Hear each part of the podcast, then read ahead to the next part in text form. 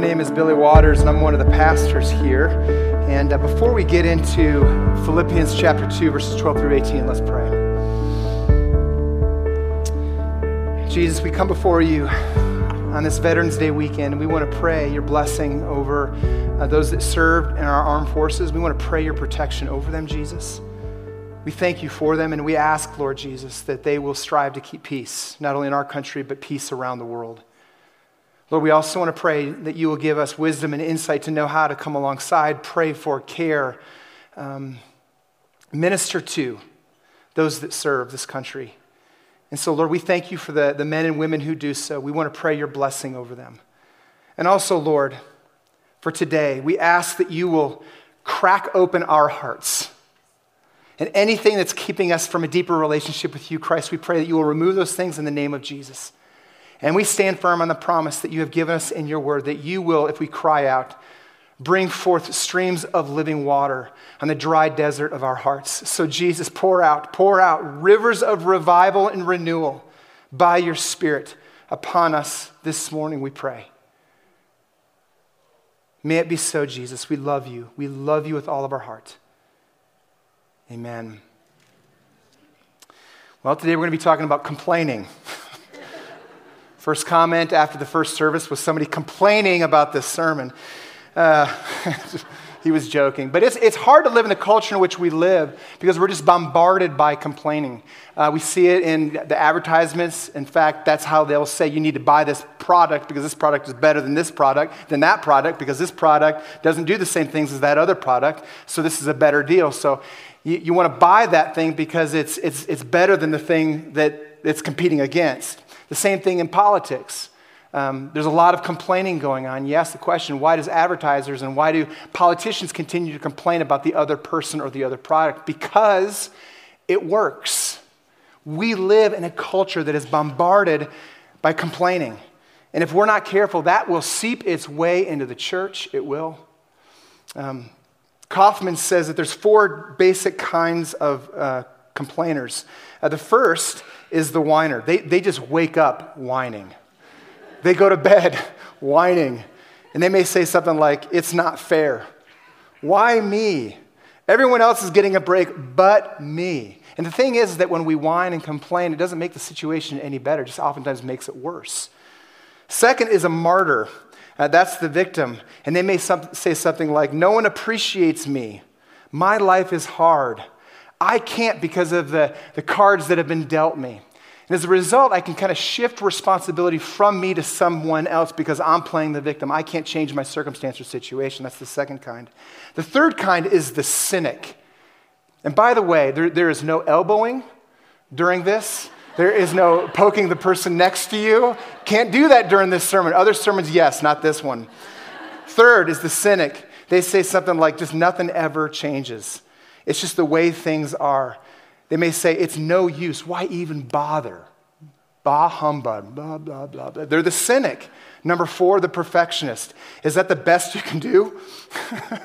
Is that all you can do? You know, there's nothing that destroys the warmth of a relationship than complaining. There's nothing that destroys uh, uh, something in the home, the warmth of a relationship within the home, than complaining. And this is significant because we have just come off a section of scripture called the Christ hymn. It is the apex, it is the climax of Paul's letter to the Philippians. And in this passage, as we talked about last week, Paul is addressing Christian unity. The basis of Christian unity is that we've been united to Christ. Our response in Christian unity is others centered love. But the third thing, the key to it all, is humility. And that's where he gives the Christ hymn. Do nothing out of selfish ambition or vain conceit. And then he goes into this passage about complaining. Why? Because there will be nothing that undermines our relationship and our trust with Jesus and our fervent love for one another than an attitude and an atmosphere of complaining. There will, there will be nothing that undermines the integrity of community, of church unity, than complaining. And so we need to talk about it. And this is what Paul addresses in Philippians chapter 2. First, we need to look at when is it most tempting to complain? When are we most challenged to complain? And that answer is found in verse 12. Notice, Paul says, Therefore, dear friends, that's a term of affection, as you have always obeyed, key, as you have always obeyed, not only in my presence, but now much more in my absence. Question What was Paul being obedient to that brought his presence to the church in Philippi, planted the church in Philippi? If you remember back in Acts chapter 16, I mean, Paul gets this vision. He hears from the Lord. And he wants to go to Asia, but the Holy Spirit says, uh uh-uh. uh Then he wants to go to Bithynia, and the Lord says, no. And then he receives this Macedonian vision, this vision by the Lord to go to this place called Philippi in this region, Macedonia. And it's out of obedience that he goes there. And as soon as he goes there, he preaches the gospel. People give their life to Christ. But immediately after people giving their life to Christ, he's arrested because of his obedience. He's beaten with rods because of his obedience. He's flogged because of obedience. And he's thrown into prison because of obedience. His, his life in response to the, the, the word of the Lord isn't better. The circumstances of life are worse. Things don't get charmed for Paul, they get worse. You think, what is going on? And by the way, Paul says to the church in Philippi, not only are my circumstances getting worse, as a result of following and being obedient to Jesus, but your circumstances will get worse. David preached on this. Chapter 1, verse 29, he says, For it has been granted to you on behalf of Christ, not only to believe in him, but also to suffer for him. Obedience to God's will oftentimes doesn't make our circumstances better, but it makes them worse. Furthermore, out of obedience, Paul, who is their leader, Paul, who is their beloved pastor, is now being ripped away because it's out of obedience. How much more in his, in his presence, but now much more in his absence. He's being ripped away out of obedience. Why? Because he needs to fulfill the second mission, the missionary journey, and to go into Berea, to Athens, uh, Athens, and to Corinth. He's being ripped away. Why? Because of obedience. And here's the principle it is challenging not to complain when life circumstances don't go our way. When we take the job because we really, really think that this is a good job for us, we find out six months later this is not a good job for us. It's really challenging not to complain when circumstances don't go our way, but it's especially challenging to not complain when we make decisions because we really, really believe that God is calling us to go here, do that, marry him, marry her, be in a relationship with them when we feel like we're calling, f- fulfilling God's will, when we've prayed and we've fasted and we've walked faithfully, and we believe that we are responding in obedience to God's will, and things don't get easier, they get harder. In fact, there's stories in this room right now where you felt like you were being obedient to the Lord and you went into a relationship with that person and things didn't go great, they were awful, they were challenging, they were difficult. And you're asking the question in the midst of it was God just turning a blind eye to me in this situation? I was obedient to God and things aren't better, they're more challenging and difficult. And it's in that moment when we feel like we're being obedient and things don't go our way that we give into complaining. That's one it is most challenging, most tempting but we're called to not complain. Okay, so if that's of the most challenging not to complain, what is complaining? What is the nature of complaining? Uh, let's keep reading. And by, and by the way, it's not a sin to complain. Because you see throughout the psalmist, uh, throughout the Psalms, the psalmist continually offering his complaint, but notice who he's offering his complaint to. It's to God. The problem is when we offer a complaint about God, about others, or about circumstances or situations. But the psalmist all the time is going to God with complaint. And that's the difference between faith and sin. The psalmist cries out to, Why? Who? O Lord. How long? O Lord. Why me? O Lord. Why so downcast? O Lord. The psalmist continues to plant his complaints into God. And when we, when we look at our circumstances and situations and they're not going like the way that we want them to go, what do we do with those complaints? The, the instrument of faith says you take those things to God. In Psalm 64, it says, Hear me, my God, as I voice my complaint. Protect my life from the threat of the enemy. And it's with that, with that we begin to understand what Paul is doing in the rest of verse 12 and 13. Notice. He says, Continue to work out your salvation with fear and trembling, for it is God who works in you to will and to act in order to fulfill his good purpose.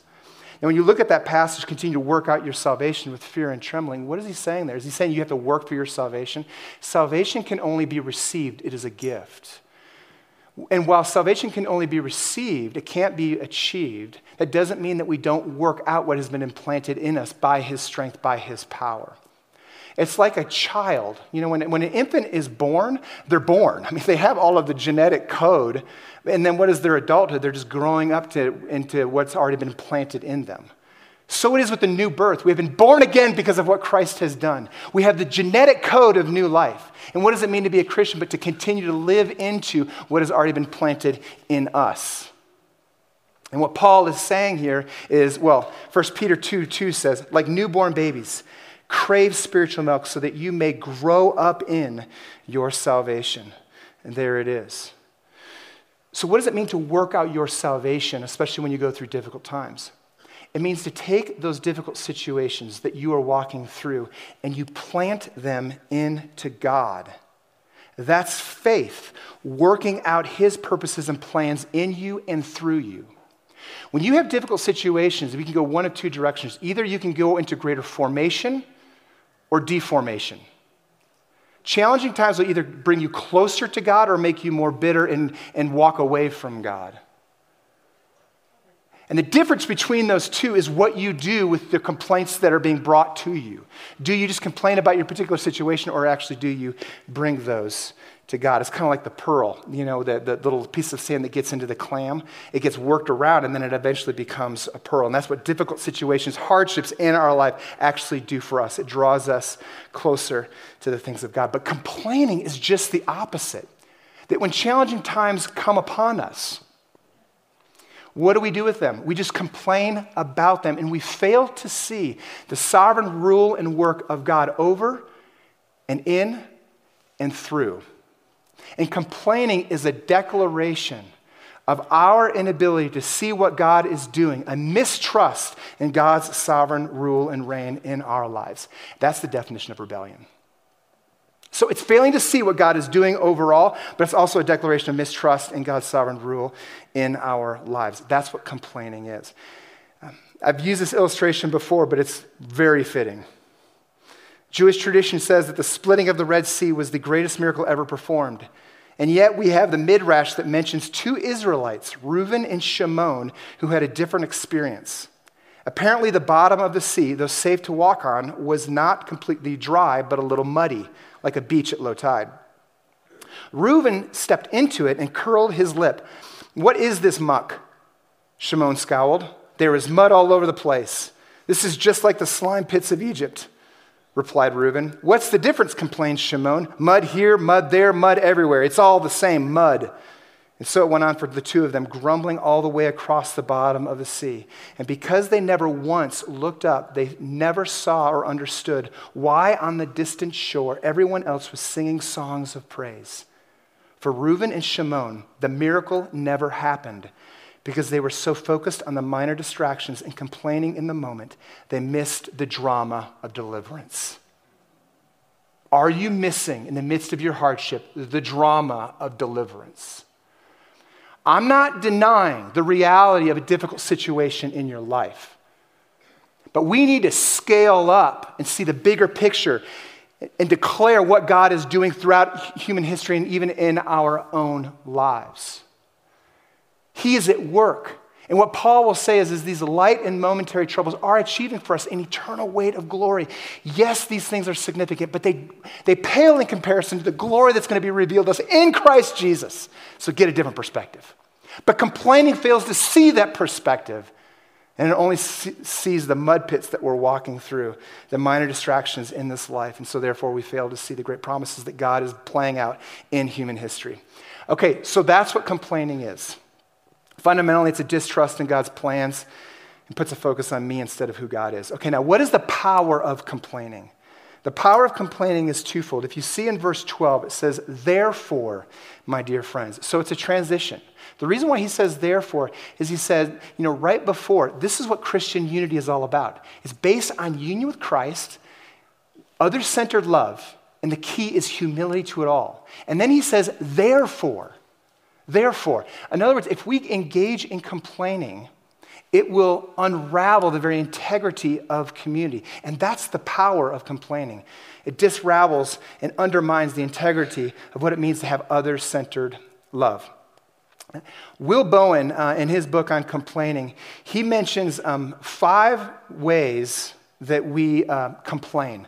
And it's an acronym and it spells gripe. Okay. So, why do we complain? Here's five ways or reasons that we complain. First, the G, get attention. So it's, it's opposite of selfish ambition, or, or it's, it's selfish ambition or vain conceit. The focus is on us, not other centered love. There's an innate desire to be noticed, to be heard, to be recognized. And so maybe the question that we can ask when somebody is doing that is what is going well with you? What attributes do you respect about the other person? And by the way, when somebody's complaining to you, this is a great thing that you can do. When they're talking to you about somebody else, just say, it sounds like that what that person did really frustrated to you. So why don't you get me out of the triangle? Go to that person directly. Tell them, this is what I observed about the situation. This is how it affected me. What do you think? Get me out of the triangle and go to that person directly. First is get attention. The second, though, is to remove responsibility. Again, to play the victim card. Because when I complain about the traffic, about the government, about my workload, it removes responsibility from me and puts it on somebody else. A great question when somebody's trying to complain in order to remove responsibility is if it was possible, how might you do it? If, there's another way possible, how might you do it? So again, it puts the responsibility back on them. Third, inspire envy. That's why we complain. Or another way, to brag. I'm good because you're bad, you know.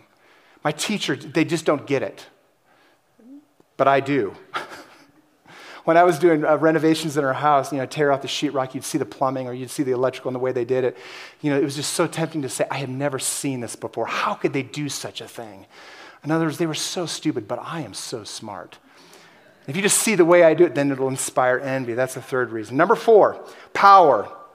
Power of authority and privilege. And again, it's what the advertisers do, and it's also what the politicians do, continue to do, to garner power, to garner the vote. We ask the question, why do they continue? Because it works. That's why they continue to do it. Lastly, excuse poor performance. I've never golfed, but maybe I've heard, I don't know, maybe you've heard I need to get a new grip because the ball isn't going where I want it to go. So therefore, it's the grip's fault. It's not my swing's fault. It's not my, it's not my ability's fault. It's the grip's fault. Stupid club. you didn't wake me up at time. It didn't, it didn't go well because of what the teacher did. It didn't go well because of what the boss did. Excuses poor performance. So maybe these are some reasons why we complain, but this is what James says about when we complain. Don't grumble against one another on Instagram or Facebook, brothers and sisters, or you will be judged. The judge is standing at the door. The words we have have power power of life and death, and those who love it will eat its fruit. James says that our, our tongue is like a, just a little spark, it's like a little thing, but it has the ability to set a forest fire. When you have a forest fire, it completely destroys life. And then it chars the topsoil in such a way that water can't get through. And then that topsoil gets washed down into the rivers, creating toxicity within the water and killing the fish. And the forest won't come back for 10, 20, 30 years. The power of a forest fire. And how does it get started? With a little spark. So it is with our words when we complain. Words have the power of life and death, and those who love it will eat its fruit. So the power of complaining is it undermines community. And it is so significant because in Titus he says, listen, warn a divisive person once, warn them a second time. After that, have nothing to do with them. You may be sure that such people are warped and sinful. They are self condemned. That's the power of complaining. But secondly, complaining keeps us back from the promised land. Notice in verse 15, do everything without grumbling or arguing, so that you may become blameless and pure, children of God without fault in a warped and a crooked generation. Then you will shine among them like stars in the sky. If you see that there's quotes, children of God without fault in a warped and a crooked generation, that's hearkening back to Deuteronomy. It's a direct quote, Deuteronomy chapter 32, verse 5, speaking of the promised land.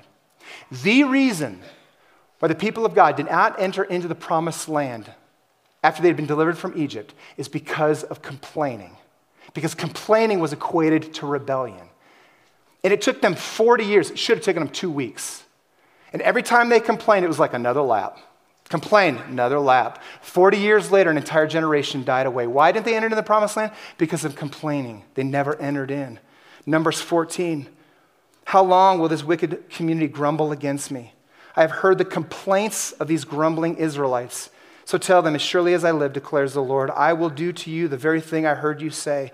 In this wilderness, your bodies will fall, every one of you, 20 years old or more, who was counted in the census, who has grumbled against me. Not one of you will enter the land I swore with an uplifted hand to make your home, except Caleb and Joshua. That is an Old Testament principle, but it's also a New Testament principle. We will not enter into the promised land of heaven with grumbling. Now, someone may say, and rightfully so, don't, doesn't salvation come by grace through faith? Absolutely. But grumbling is a sign of a lack of faith. Grumbling is a sign of unbelief. And we know that to be true because that's what Hebrews says. Hebrews 3. Who were they who heard the rebe- um, who were they that heard and rebelled? Were they not all those Moses led out of Egypt? And with whom was he angry for 40 years? Was it not with those who sinned, whose bodies perished in the wilderness? And to whom did God swear that they would never enter his rest, if not to those who disobeyed? So we see that they were not able to enter. Why? Because of their unbelief. Grumbling, unbelief, they never entered in. Now, that's the power of complaining. But notice the power of not complaining. Okay, transition, happy things. Okay, this is the good news. This is where the turn is. Do everything without grumbling or arguing, so that you may become blameless and pure, children of God without fault in a warped and a crooked generation. That you will shine among them like stars in the sky as you hold firmly to the word of life or hold out the word of life. Question what will allow us to be a gospel witness in a culture and a society that is riddled and bombarded with complaining? What will allow us as a church to shine brightly for the things of Jesus in our community? Notice what the scriptures don't say. It doesn't say if you just have a number one rated podcast, shine like stars. It doesn't say if you get a, if someone on your staff does a number one rated New York Times best selling book, shine like stars. Your band puts out an album, it wins all sorts of Dove Awards. You know, shine like stars. Best programs, big church, shine like stars. Doesn't say any of that. What does it mean for a church to shine like stars? It means that we do not grumble. If we do not grumble, we do not complain, especially in the midst of hardships, we will shine like stars in the universe. We will declare something of the gospel to a lost and a broken world. That even as we go through difficult times, we're declaring the sovereign rule and reign of King Jesus when we don't complain. When we don't complain. That's the power of it. Now, lastly, how do we not complain? How can we not complain? Verse 17 and 18. But even now, I'm being poured out like a drink offering, like a drink offering on a sacrifice and service coming from your faith. I am glad and rejoice with all of you. So you too should be glad and rejoice with me. Now, a drink offering was literally like a cup or a, a, bowl of wine or oil that was poured out on the offering. As the offering was lit on fire, it was like a sweet aroma to the Lord. And what Paul is referring to here is his death. It comes up again in 2 Timothy. He says of himself, his body, he's being poured out like a drink offering. But he's also saying, I'm sharing this with you. It's for you and it's with you. Not only the suffering, but also the rejoicing. That partnership in the gospel means a partnership in his suffering and a partnership in his glory. But notice what brings it all together. In other words, he's not denying the light and momentary troubles, but what he's calling them to do is to lift up their heads to the glorious promises of the hope that we have as the children of light. That's what he's calling us to. But notice how he ends in verses 18. So you too should be glad and rejoice with me. That is a worship word. And that's how we as a community don't grumble. Don't walk in complaining as a community. We worship. I read three books this week on complaining. Well, skimmed three books on complaining. And not one mentioned worship. It was always take the 21 day challenge of not complaining. Take this challenge of not complaining. But what the scriptures say is don't focus on not complaining. Fix your eyes on Jesus, the author and perfecter of your faith. Because the extent that we do that, our eyes will be lifted up, not focused on the circumstances and the mud pits, but on the great deliverance that God has secured for us in the person of Jesus Christ. Worship is the key, it puts everything else in perspective. If here's a person who is downtrodden, they're going through difficult times in life, you know, their car is breaking down, they can't pay rent because they live in Denver. Um, they're having a hard time getting their kid through college. It, it, it's just a struggle. It's a struggle. They're, they're going through a hard time. And so they begin to sell their jewelry or different things around their house. They go to the jeweler and you, you give a little gem to the jeweler. And, and let's just say the jewelry jeweler, jeweler um, takes out his little eye thingy, looks at the jewel, he's shocked, begins to sweat a little bit, eyes pop out, goes to the back, gets a little bigger eye thingy, looks at the jewel, goes back, looks through all of his books, looks up on the internet, and realizes that what you have before you is a rare and priceless piece of jewelry that dates back to the Ming Dynasty. So all of a sudden, it's worth billions and billions and trillions of dollars. Now, does that devalue or diminish or take away the troubles and the difficulties that this person is going through? Absolutely not. But it pales in comparison to the glory and the value of what we really have in Christ Jesus. So lift our eyes in worship. And this is why the scriptures continue to call us to go back to the cross. Because when we're tempted to complain and argue and just say, it's not fair, it's not fair, when we look at the cross, the cross does two things. The cross first tells us, you're right, it's not fair. You don't deserve those things. In fact, you deserve a lot worse. You deserve eternity in hell. That's what the cross tells us. It's not fair. You deserve, I deserve far worse. But this is what the cross also tells us that we are far more loved than we could ever ask or imagine that God loved us so much that he sent his one and only son to die on the cross for us. So you're right. You go through times in life, it's not fair. Look to the cross, worship him. And all of a sudden, it's not that we don't see these things that we're going through in life that are challenging and difficult. We just don't focus on them. We worship King Jesus. And we're led to a place not of complaining, but of gratitude. And then we can say with Jonathan Edwards, because of what Christ has done, the bad things will turn out for good. The good things will never be taken away. And the best is yet to come.